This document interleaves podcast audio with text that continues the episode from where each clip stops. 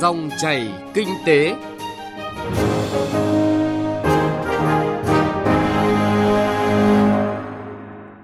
Cảm ơn quý vị và các bạn đã đón nghe dòng chảy kinh tế hôm nay, thứ tư ngày mùng 6 tháng 11 năm 2019. Biên tập viên Thu Trang cùng nhóm phóng viên kinh tế sẽ chuyển tới quý vị và các bạn nội dung chuyên đề tác động của chuyển đổi số tới thương mại quốc tế và những lưu ý cho Việt Nam. Trong đó chúng tôi đề cập các nội dung cụ thể.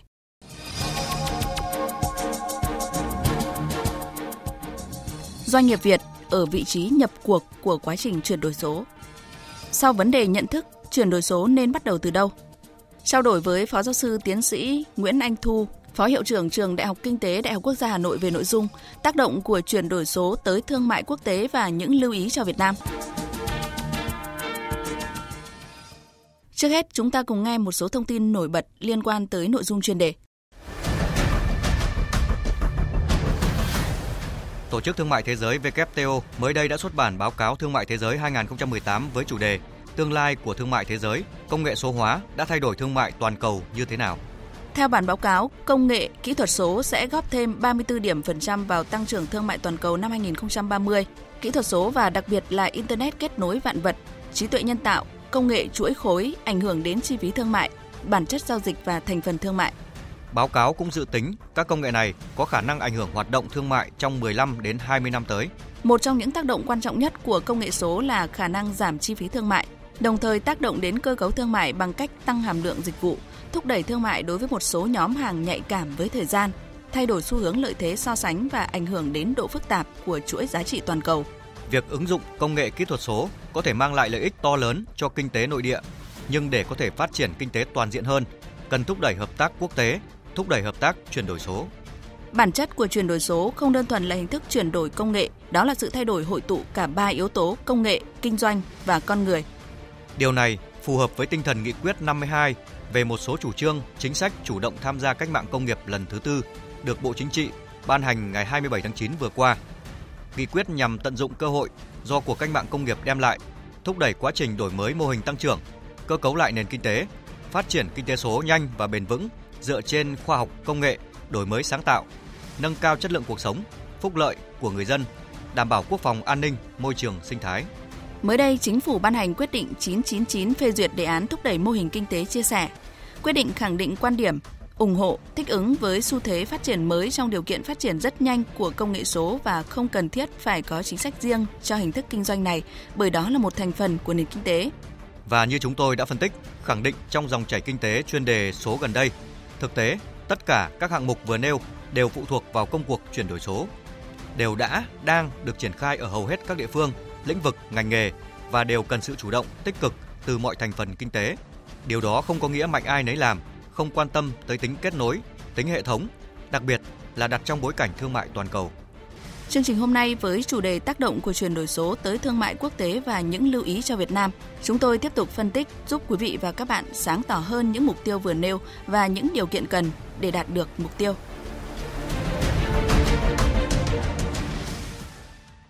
Thưa quý vị và các bạn, hòa nhập nhanh với cách mạng công nghiệp lần thứ tư hướng tới nền kinh tế số đang là mục tiêu là cuộc đua của hầu hết các quốc gia trên thế giới. Việt Nam không nằm ngoài xu thế này.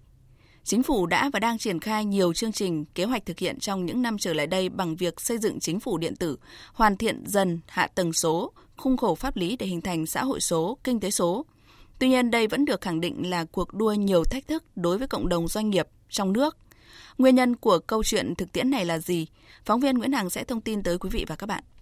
Chuyển đổi số sẽ giúp doanh nghiệp phát triển nhanh hơn trong kinh doanh. Điều này không ai phủ nhận. Nhưng theo bà Vũ Thị Hồng Nhung, Phó Giám đốc Công ty Cổ phần Việt Ráp thì mặc dù có tới 85% số doanh nghiệp quan tâm nền kinh tế số, nhưng lại có hơn 70% số doanh nghiệp đang băn khoăn không biết làm gì để đón nhận và sẵn sàng trong bối cảnh hiện nay. Nhiều doanh nghiệp vẫn có xu hướng sử dụng lao động thủ công để thay thế máy móc. Bởi vậy, để nói doanh nghiệp sẵn sàng cho việc chuyển đổi số trong công ty của mình hay chưa, thì câu trả lời là chưa.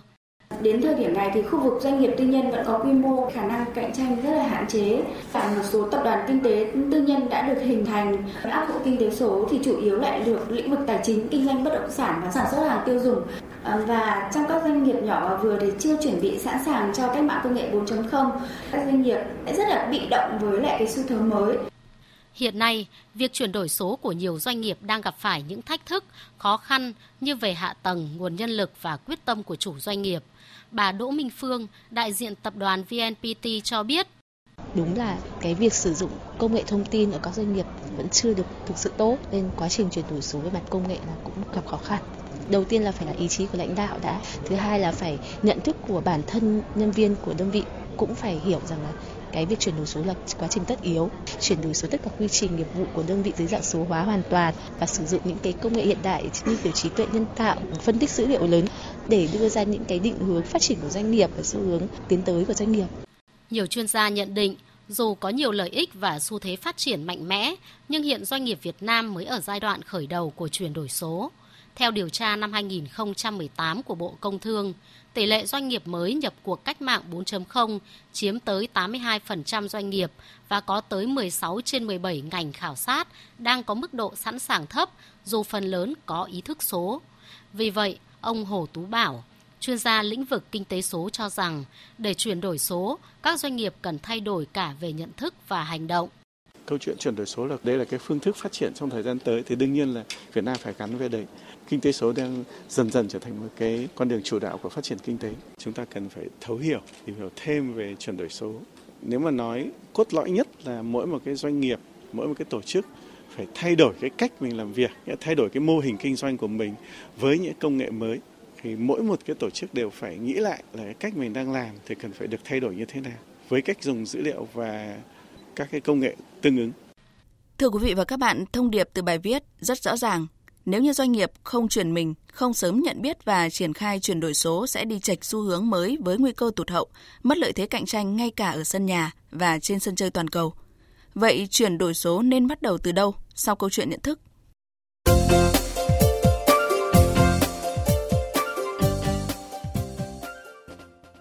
Thưa quý vị và các bạn, chuyển đổi số nên bắt đầu từ đâu sau câu chuyện nhận thức là câu hỏi không dễ trả lời. Chúng ta cùng tìm hiểu trong phần tiếp theo của chuyên đề hôm nay. Bài viết của phóng viên Phương Thoa.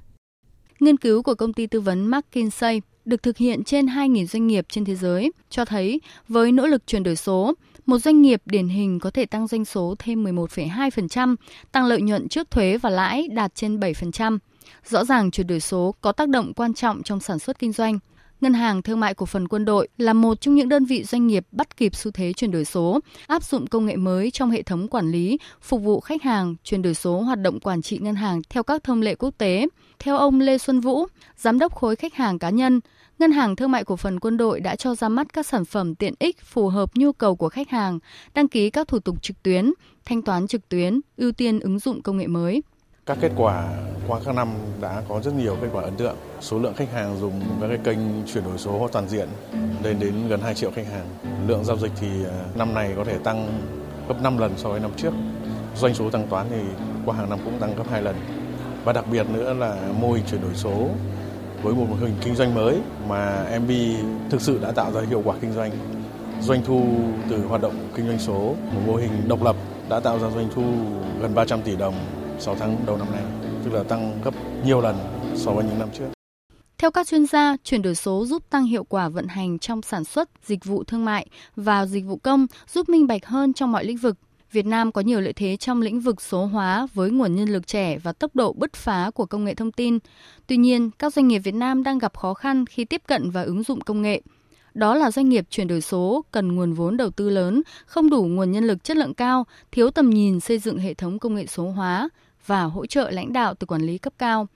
Theo Phó Giáo sư Tiến sĩ Vũ Minh Khương, Đại học Quốc gia Singapore, doanh nghiệp Việt Nam cần nhìn ra cơ hội kết nối toàn cầu, từ đó có phương án đầu tư sản xuất các sản phẩm theo thế mạnh riêng. Thứ nhất là tiếp cận với khách hàng, làm sao dùng công nghệ số từ Facebook tới những cái rất đơn giản để nâng cao cái năng lực cạnh tranh cũng như là hiệu quả sản xuất các cái sản phẩm cũng như dịch vụ của mình số hóa lên nó gắn kết với cái sản phẩm truyền thống hiện tại quy trình sản xuất nó tự động hóa hiệu quả, gắn kết thành hệ sinh thái với các cái đối tác với mình. Và thứ năm là nắm được cả cái chuỗi khách hàng, cái chuỗi giá trị, dùng blockchain để biết là truy xuất nguồn gốc ra sao. Cái số hóa này nó về mặt tư duy, nhìn lại tổng thể cái quá trình kinh doanh của mình, nhưng đặc biệt đem lại cái hiệu quả sản xuất lớn, cao hơn trước. Thứ trưởng Bộ Thông tin và Truyền thông Phan Tâm cho rằng, thúc đẩy kinh tế số là một trong những trọng tâm để đẩy mạnh cơ cấu lại nền kinh tế gắn với đổi mới mô hình tăng trưởng và chất lượng tăng trưởng của Việt Nam phát triển một số doanh nghiệp viễn thông, công nghệ thông tin chủ lực, thực hiện tốt vai trò dẫn dắt về hạ tầng, công nghệ, nền tảng dùng chung cho nền kinh tế số, xã hội số trong bối cảnh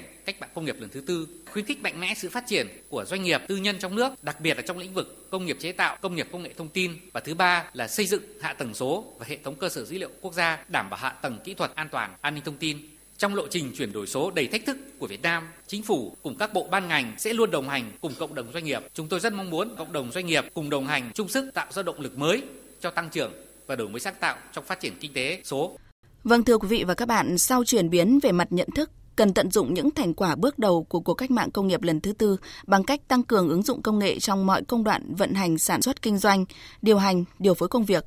Đó là những bước chuyển biến cần thiết, quan trọng ở cả khu vực công và tư, là bước chuyển biến quan trọng hướng tới nền kinh tế số Việt Nam, hướng tới thương mại số toàn cầu.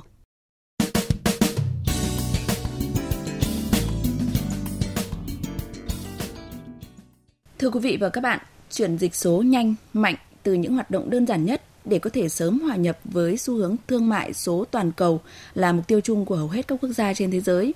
Vậy cụ thể thương mại quốc tế sẽ phát triển theo chiều hướng như thế nào trong bối cảnh chuyển đổi số ngày càng mạnh mẽ? Đâu là những điều các doanh nhân doanh nghiệp và toàn nền kinh tế Việt Nam nên lưu ý để phát triển và phát triển bền vững? Phần cuối chương trình hôm nay, Phó giáo sư tiến sĩ Nguyễn Anh Thu, Phó Hiệu trưởng trường Đại học Kinh tế Đại học Quốc gia Hà Nội sẽ góp một góc nhìn nhận định về những xu hướng này. Mời quý vị và các bạn cùng nghe.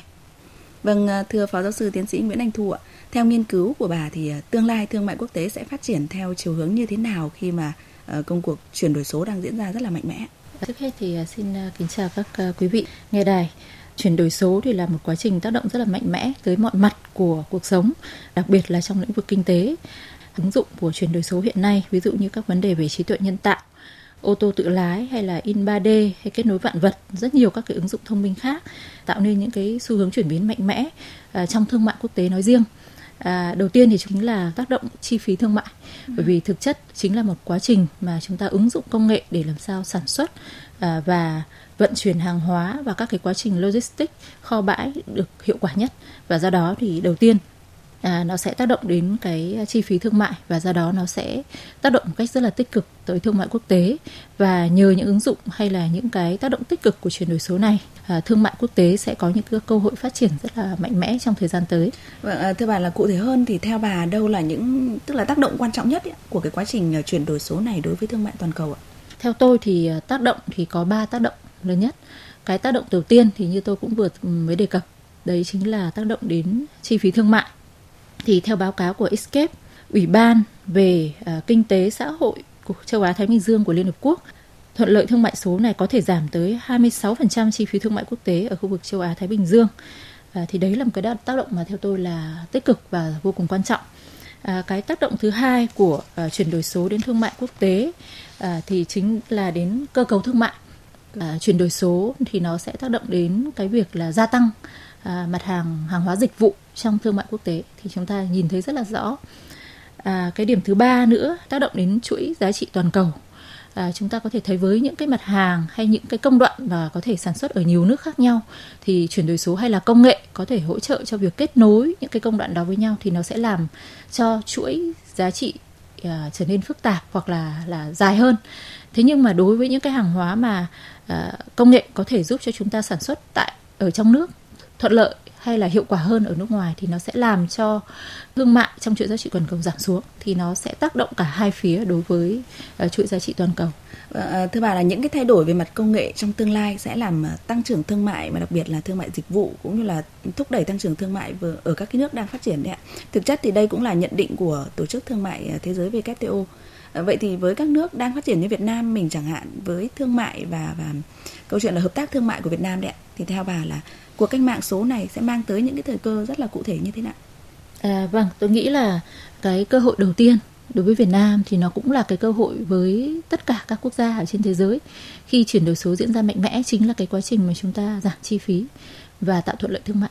Thế thì với Việt Nam thì chúng ta có thể thấy rất là rõ ví dụ như những cái ứng dụng uh, của trí tuệ nhân tạo hoặc là những cái ứng dụng để có thể truy xuất nguồn gốc hàng hóa vân vân nó sẽ hỗ trợ cho chúng ta giảm được cái chi phí vận tải kho bãi logistics à, và các cái chi phí về mặt thời gian thì tôi nghĩ đấy là cái đầu tiên và cũng giống như là các cái doanh nghiệp khác Còn đối với đặc thù của Việt Nam thì chúng ta cũng thấy là Việt Nam có ký kết rất nhiều những cái hiệp định tự do thương mại với các nước khác nhau. Ví dụ như trong ASEAN, cộng 3, ASEAN cộng 6, Việt Nam EU, vân vân. Tất cả những hiệp định thương mại tự do này thì đều hướng tới giảm và loại bỏ các cái hàng rào thương mại và đặc biệt là có những cái hợp tác trong lĩnh vực trao đổi thông tin, hài hòa hóa về mặt chính sách, à, áp dụng thương mại điện tử và công nghệ thông tin. À, do đó thì tất cả những cái cam kết này của Việt Nam trong các cái hiệp định thương mại tự do cùng với quá trình chuyển đổi số thì nó sẽ làm gia tăng tác động thuận lợi tích cực của chuyển đổi số đến à, thương mại quốc tế của Việt Nam. Và cái điểm thứ ba thì tôi nghĩ cũng là một đặc thù của Việt Nam chính là Việt Nam thì có cái dân số rất là trẻ và yêu công nghệ và tôi nghĩ là từ cái dân số vàng này thì sẽ phát sinh ra rất nhiều những cái nhu cầu về công nghệ mới, những sản phẩm mới về công nghệ à, và ứng dụng công nghệ và do đó thì đấy chính là một cái thị trường rất tốt để các cái doanh nghiệp Việt Nam có thể tận dụng và phát triển. Vâng, bà vừa nêu rất là nhiều những cái điều thuận lợi, những cái thời cơ của Việt Nam trong cái công cuộc uh, chuyển đổi số này. Điều đó không có nghĩa là không có những cái mặt uh, tác động tiêu cực mà chúng ta cần phải nhận diện để có thể dự phòng và hạn chế được. Vậy thì uh, bà có một vài nhận định về điều này. Thuận lợi thì có nhưng mà chắc chắn là thách thức thì cũng không phải là không có, cũng không phải là những thách thức nhỏ